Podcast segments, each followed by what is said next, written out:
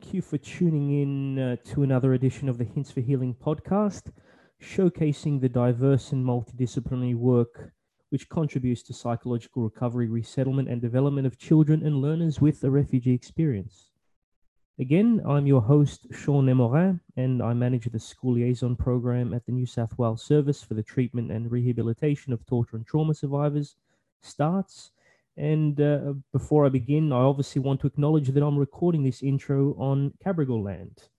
And uh, let me pay my respects to elders past, present, and emerging. Let me also pay my respects to any Aboriginal person who might be listening to this podcast. And I want to acknowledge the um, I want to acknowledge the past trauma of colonization on Aboriginal communities, coupled with the ongoing challenges in healing and to forge a path towards recognition and self determination. Today's guest is actually quite integral to the podcast, and it is Dr. Nicole Loehr, whom um, you will likely hear a lot more of from um, in the future, um, and as she'll be a co-host.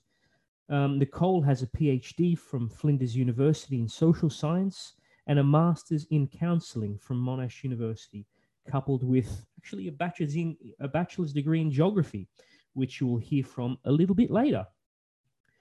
Uh, her clinical work with young people with refugee backgrounds draws on art, play, sand and narrative based practices. And, um, you know, she also enjoys supporting school staff to build their knowledge and confidence in working effectively with students with a refugee experience. Um, I've been working with Nicole for a number of years. I have a great respect for her ethics in practice She's obviously an exceptionally knowledgeable practitioner, and I do hope that you get something out of this discussion. Enjoy. Well, welcome everyone to the uh, the next episode of the Hints for Healing podcast. Um, I guess this interview is something of a showpiece and similarly an introduction to perhaps the mastermind behind Hints for Healing, and her name is Nicole Loehr. Um, first, before we start off, I just want to say that I've worked with Dr. Loehr um, for a number of years, and she's an exceptionally competent therapist and practitioner in this space. And from now on, um, we'll actually be alternating in interviews um, in bringing you different hints for healing um, of young people from torture and trauma experiences, as we've been doing these last months. Um, so without um, further ado, uh, Nicole, I would like to ask you a little bit about yourself and how you came to this journey.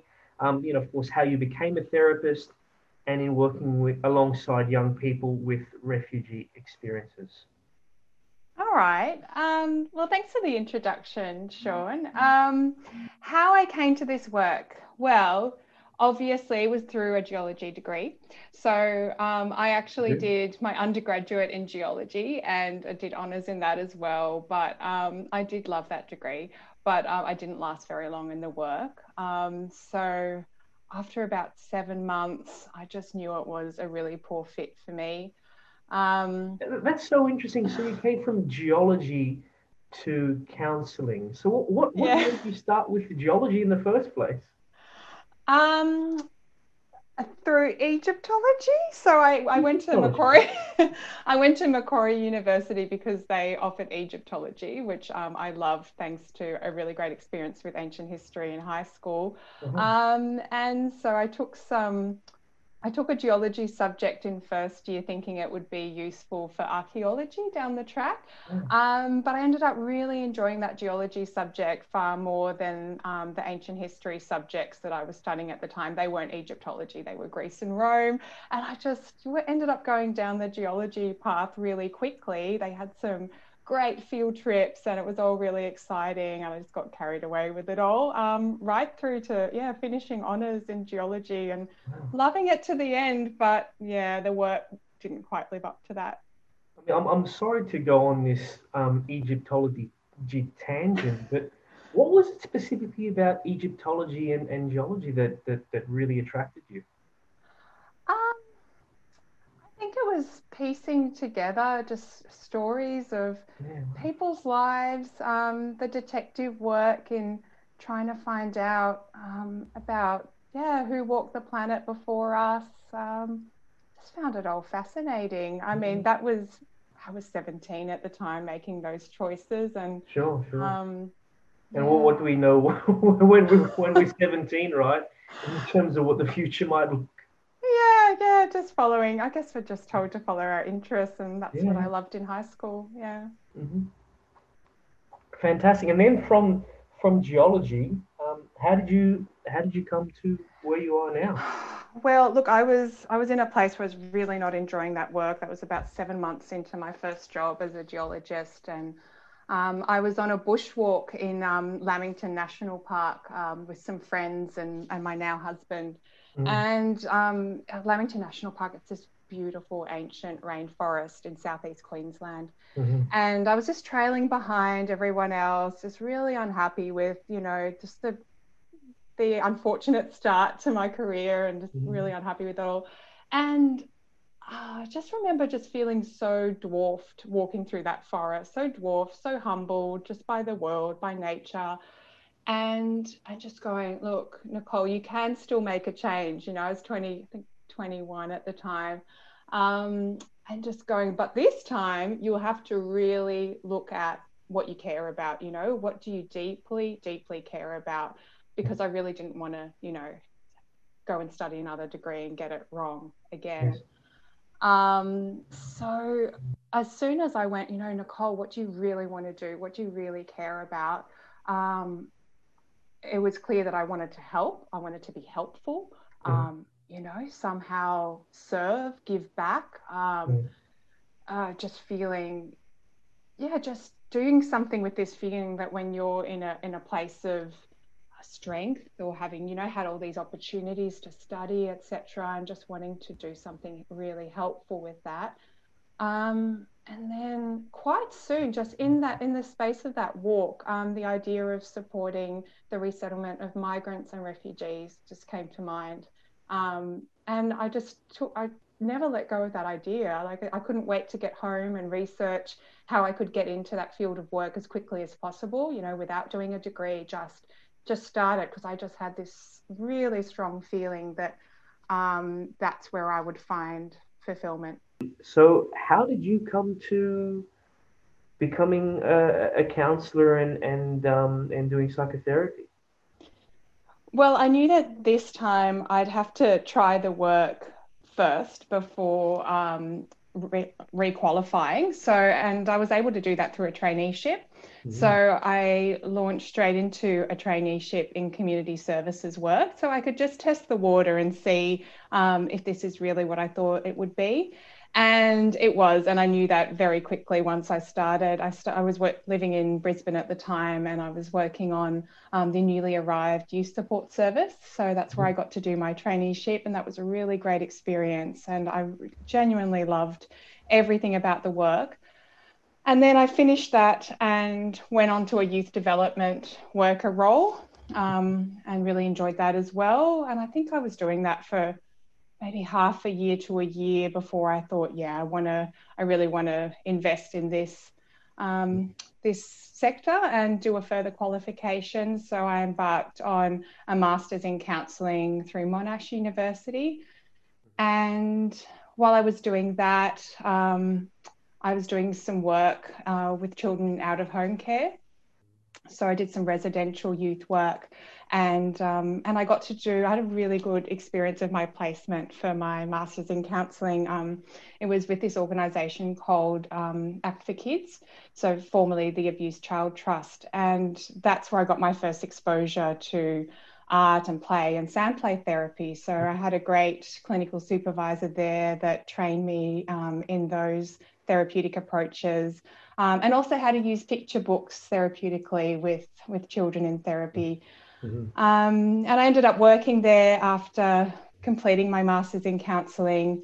Um, so that was really my induction into um, therapy with children. Um, but after that, we had to re- relocate to Adelaide. And all I wanted to do with, was be a children's counsellor. I really love this work and all these therapies really, um, I could just really see how effective they were. And I, um, but I couldn't find any work in Adelaide. No one was advertising for children's counsellor positions. And Um, so I just thought it's now or never. Um, mm-hmm. I'll I'll dive into a PhD. If I don't do it now, I'll probably never do it. Uh, so it just seemed like the right time where I wasn't finding the work I wanted to do. And yeah, and I and I came back to working with um, people with refugee experience. So um, in the work I'd done um, with people with refugee experience, I'd seen just what a hindrance insecure housing um, is to resettlement. Mm-hmm. Um, and and how hard it is to to work therapeutically with mm. families that are struggling with such a human right not being met you know it mm. was either unaffordable unsuitable unstable and um, just had this this yeah really awful effect on resettlement. So i wanted to see what was possible um, within the confines of the private rental sector. So the private rental sector as we know is not ideal. Um, so i knew that you know, social housing or um, options for affordable housing purchase would be better, but that just wasn't the reality for the clients that I had been seeing that was struggling. They were, you know, at the moment in this private rental sector. But I had heard anecdotally, anecdotally um, about um, some really good practice that was happening in the private rental sector from some standout real estate agents and landlords, and also service providers that had worked really hard to build um, collaborative relationships with um, professionals in the private rental sector. And they really excited me, those um, little good news stories of how it, you know, good practice um, can really be effective and help families. And I specifically looked at large families with refugee experience. So, yeah, I ended up um, so looking that at that. PhD. Yeah, that was the PhD. Yeah, well, okay. And and when when was the first time that you started working with young people with a refugee experience?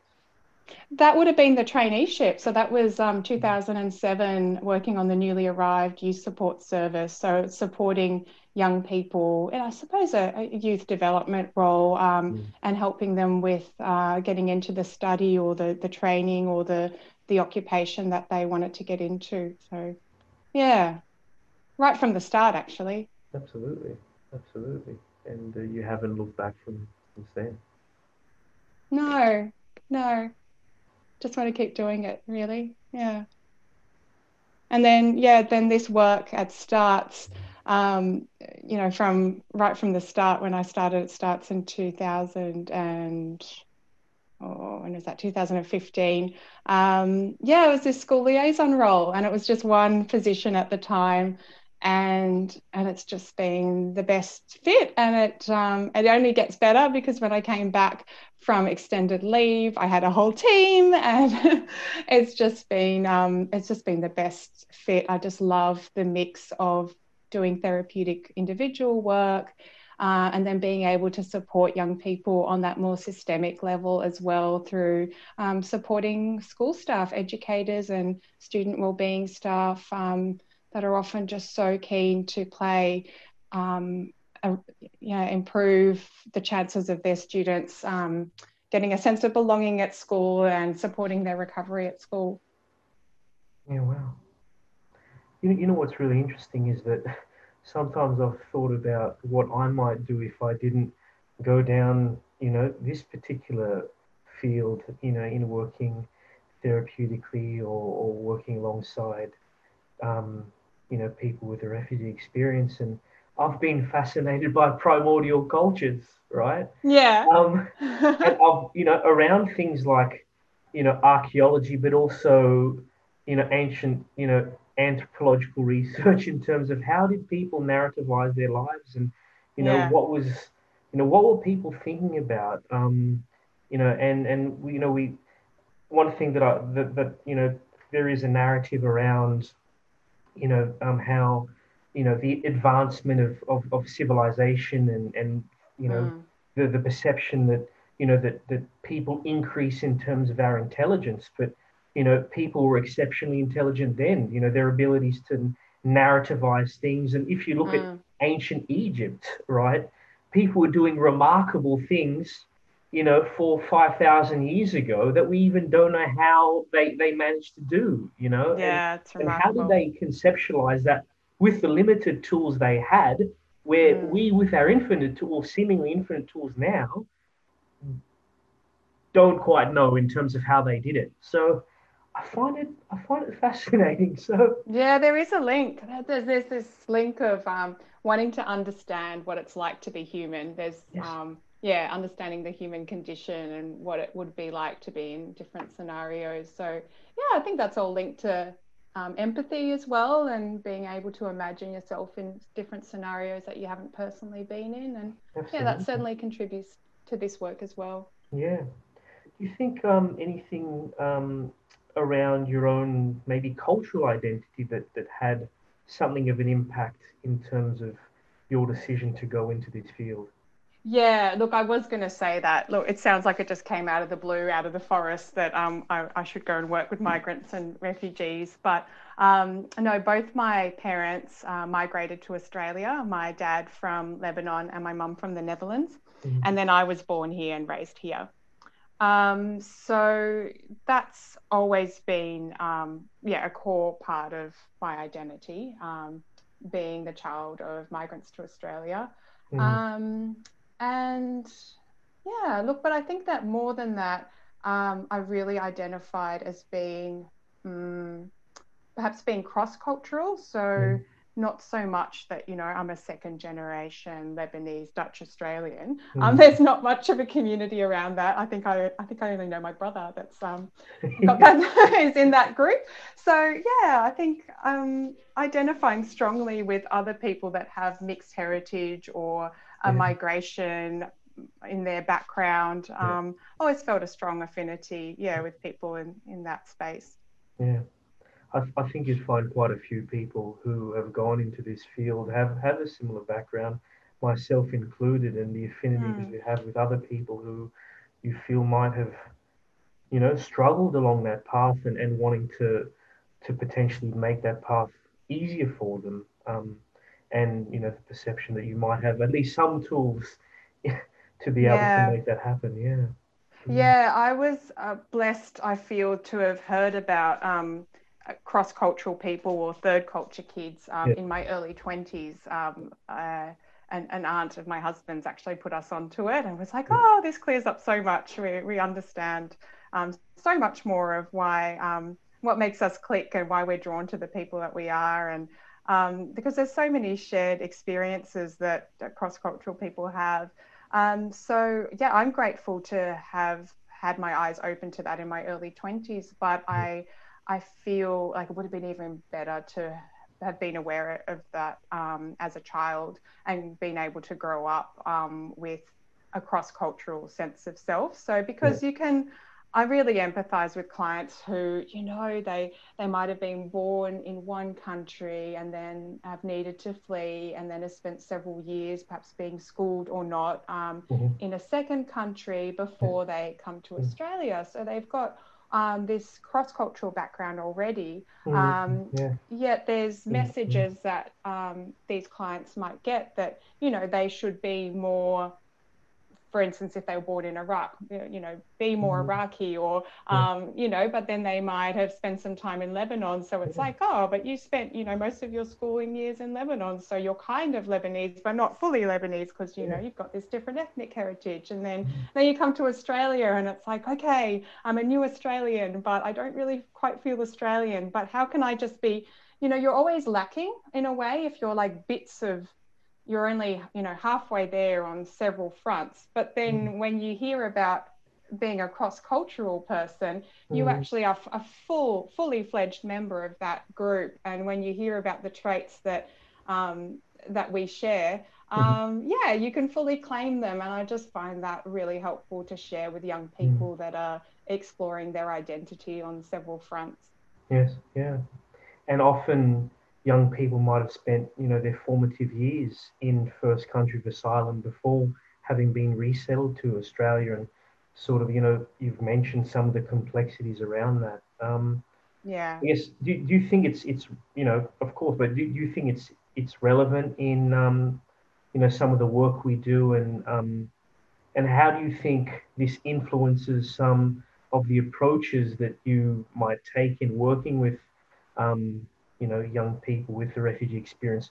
who might have you know experienced what you've just described as third culture mm. kids Yeah, look, I think it works alongside other approaches. It's sort of a, a background um, mm, perspective that I mm-hmm. have, and it's something I'm I just know to look out for, especially working I, when I work with clients, they're, they're school age clients. Um, and um, and they're working out how they fit into this society. And there can be there can be a lot of grief and loss yeah. about um, not only people um, and pets that have been lost or that are missing or that you're separated from, yeah. but that that loss of um, linkages to culture, that loss of language, losing or becoming weaker in languages, becoming stronger in English but weaker in others. Um, mm-hmm. There's there's ambiguous loss around that, where you know students are being applauded for the great leaps they're making in their English, but there's some sadness around, um, you know, the languages that are, are becoming weaker, not used, and not emphasized as much. Mm. But um, I I find it valuable to introduce another perspective that that is a really normal part of um, being cross cultural, a really normal part of migration, and there is no shame in that. No, yeah. no blame for yourself or for your parents. It mm. is, you know, it is. We we all have brains that can only hold so much, and sometimes we need to prioritize other areas. And yeah. and you know, when you choose that you want to emphasize. Um, reconnecting to language or culture, that that time can always come. And mm. yeah, so that that works in the background of a lot of my work with most clients because it that sense of grief and loss comes up, and also that sense of shame is usually in the background around. Yeah, I was going to mention that. Yeah, yeah, yeah. and um, so I like to try and use that knowledge that comes. Um, you know, it was um, a book by um, Ruth Van Reken and um, David Pollock um, that was on Third Culture Kids, and, and that's mm. where a lot of my background knowledge on this comes from. And so, yeah, try and uh, give that perspective as well. So, to alleviate some of that guilt and shame. Um, yeah. Yeah. And then I, I work primarily with expressive um, therapies with, with the children mm. I work with. I guess, sort of going and talking a little bit more about, you know, the, the, the, the shame and, and the sense of loss that you're describing. Um, you know, one of the things that is quite is quite challenging and, and, and sad in a way in that, you know, most students that we work with are multilingual, right? But mm. because, you know, they're they're predominantly judged and assessed based on their level of English, right?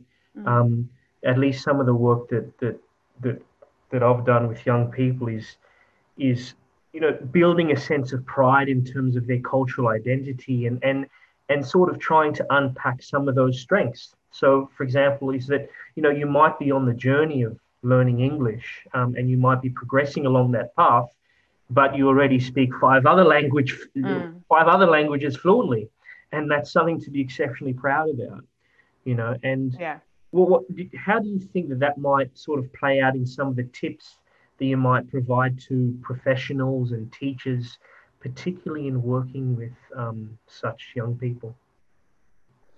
Um, I think that students have can gain a lot of validation from having their strengths recognized, mm. um, and um, there's a lot of there, there are weaknesses and areas that we um, need to perhaps provide more support to for um, students with refugee experience. But by the same token, um, when students feel that their their high level of adaptability has been recognized you know mm. they've yeah. um, they've adapted to some environments that if you haven't got that background you know would be really difficult to imagine ever being able to learn in in the different circumstances that they've had to learn and survive in so they've got that adaptability they um, and it's it's a, it's a survival strategy as well becoming mm. a sort of cultural chameleon if you you know you've lived in several countries of asylum and then in Australia, um, being able to put on different skins just to get by, um, you know, socially or other.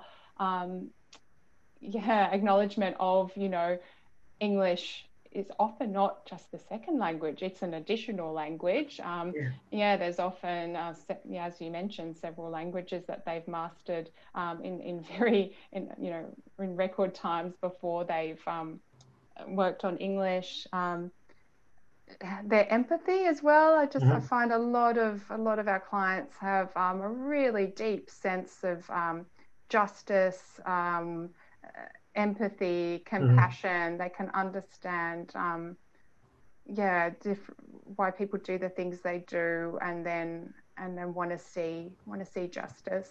Um, yeah, so when those things can be recognised and acknowledged um, at school, it does it does honour um, their background and experiences.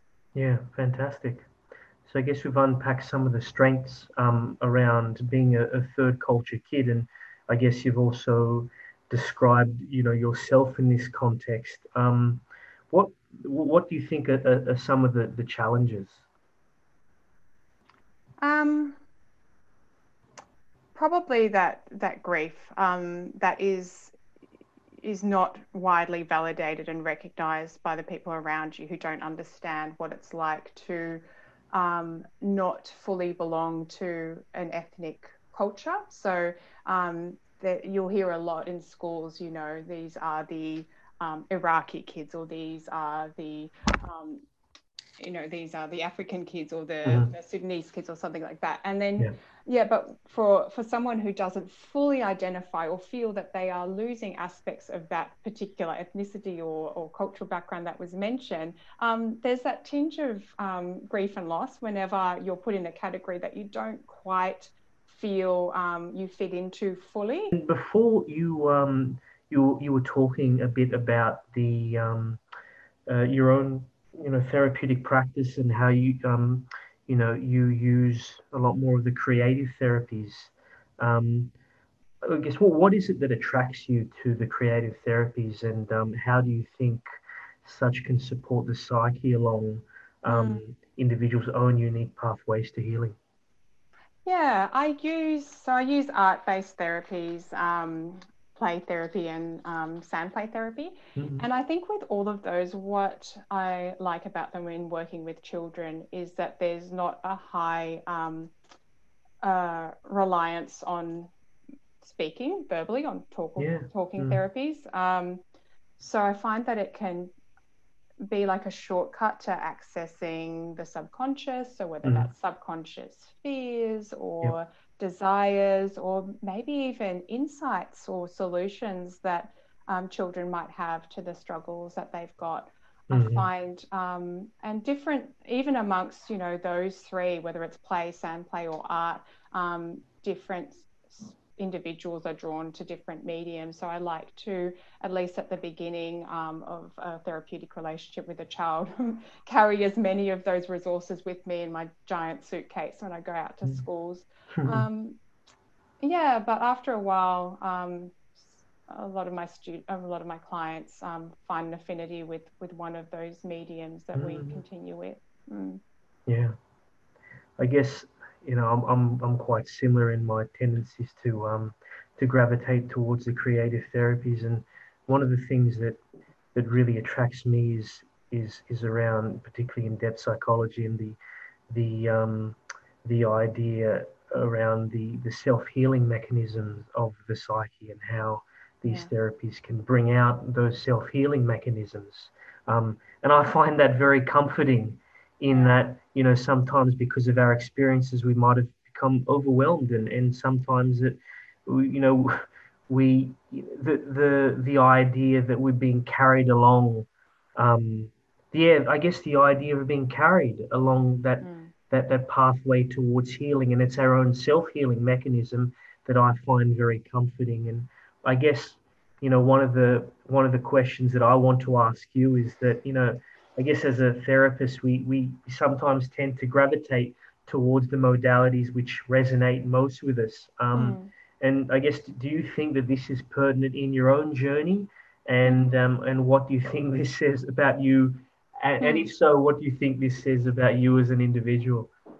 Oh, that's a big question. Oh, um, I don't know. I do love to play. I think the ways that I play, in in addition to playing with my own child, which I thoroughly mm-hmm. enjoy, was also um, dramatic play, like as in art, um, as in the dramatic arts. I really enjoy that. Yeah. Um, it's it's such a break. It's such a release of um, being just in the role of yourself most of the time. I think I find that really enjoyable.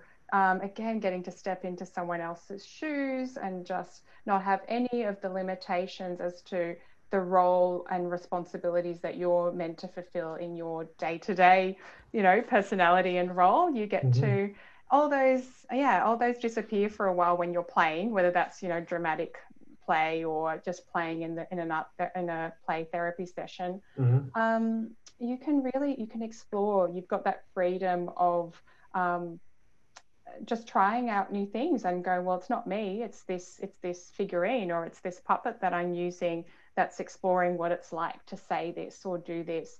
And you can look at what the results are. Um, in a really safe, contained environment. Um, mm-hmm. You know, in therapy because you're there with a with a play therapist or an art therapist. Yeah. Um, so yeah, for myself, um, while I haven't experienced um, play therapy as a client, like I do engage as much as I can in the dramatic arts, and I uh, I find it oh just really cathartic. Um, mm-hmm. Just to have a break, I think to have a break from being yourself all the time, which can be yes. exhausting. yeah. Yeah, and um, in terms of art, I really, yeah, I really enjoy um, particularly watercolor painting myself, um, mm. but also other other forms of painting. Um, thanks to my daughter, I've been getting into more abstract forms of expression, mm. and yeah, that's um, that's really liberating. Yeah. Um, and I think just getting into that sense of flow is also really soothing, where um, and you see it when clients go into it, where they, when they realize that you're not waiting for them to finish. Um, I might mm. often just be doodling alongside them, so they haven't got this sense that I'm, you know, waiting for them to finish a work of art. Mm-hmm. And and um, and I've experienced that sense myself, where you're fully present in the moment.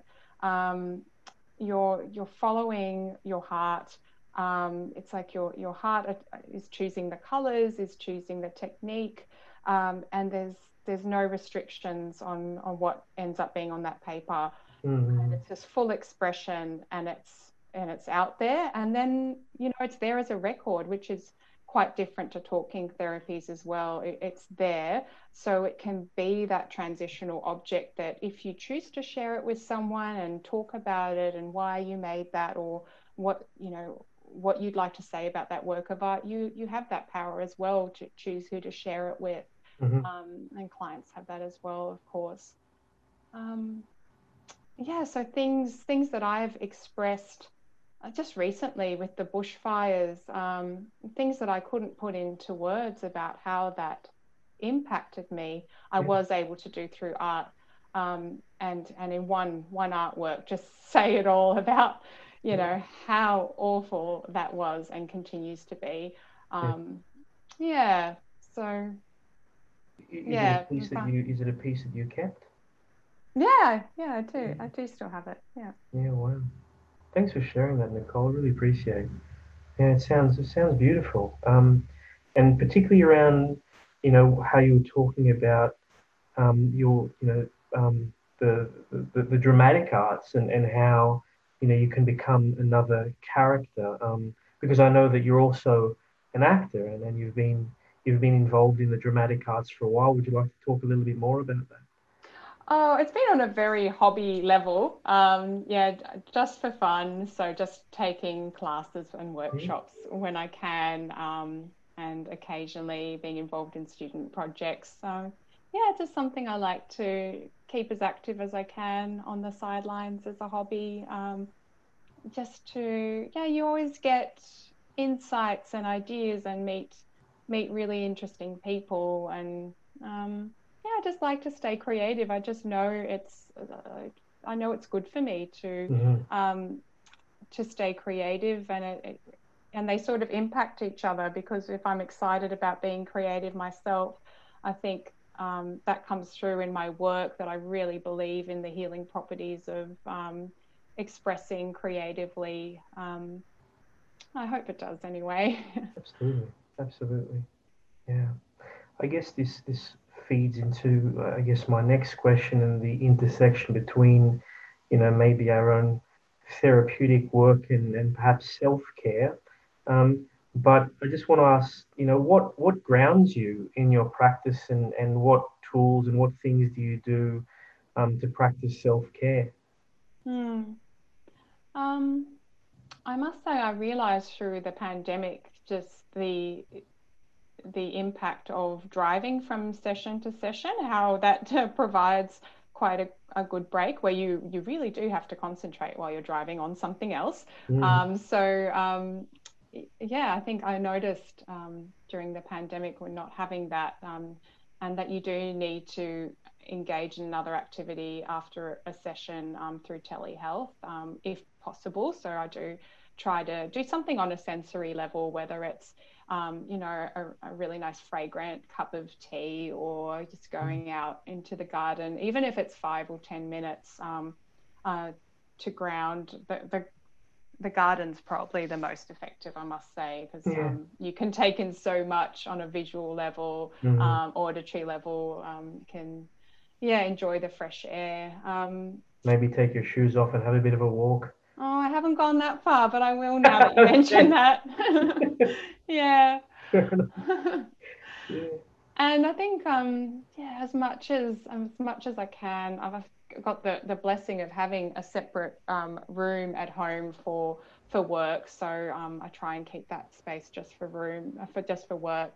Um, but as yeah, as much as possible, sectioning off a place for work and a place for um, you know home life has has been really important through this.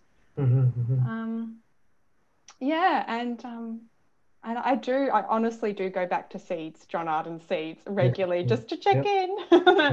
um, it, yeah, if I'm keeping up with all of those, because I, I, find if I, I maintain seeds, and I know we'll put these in the show notes, Shaun. Um, yeah, well, I maintain. I mean, could you possibly, uh, maybe I've, I've, brought this up in the past, but um, you know, for anyone who doesn't know, can you explain what seeds are? Yeah, so the acronym from John Arden is SEEDS. So S for I think he puts socializing first and then yeah. um, exercise, um, education. So, mm-hmm. you know, mm-hmm. keeping your mind active, learning mm-hmm. things or engaging in your hobby, um, diet, mm-hmm. and sleep. Yeah. And, you know, it's um, if I'm doing those, um, I'm pretty close to being able to, um, yeah, maintain, you know, good boundaries, stay grounded. Yeah. Um, yeah, it's it covers quite a lot of what we need to to have good mental health. And and seeds is just to keep it together. yeah, it, it is. It's the bare minimum, but if you minimum. do it well, yeah, yeah it's it's really helpful. Yeah. Mm.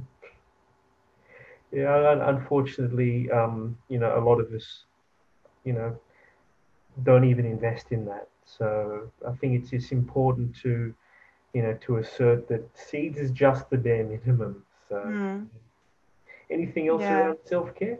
No, I don't think I manage more than seeds, but I try to just at least do seeds well. And sometimes you realize, like, you look at socializing, you're like, yeah, I'm socializing, but then you realize most of it has been, um, you know, chatting on um, yeah messaging apps and it feels like you're you are and you are i genuinely do feel like you are connected to people but it might be like oh maybe i am lacking that one-on-one face to face or at least a phone call um, with that person. So um, yeah it's a good way to just check in and see where you might want to give a bit more attention um, yeah to make sure you're nurturing yourself as well. Fantastic.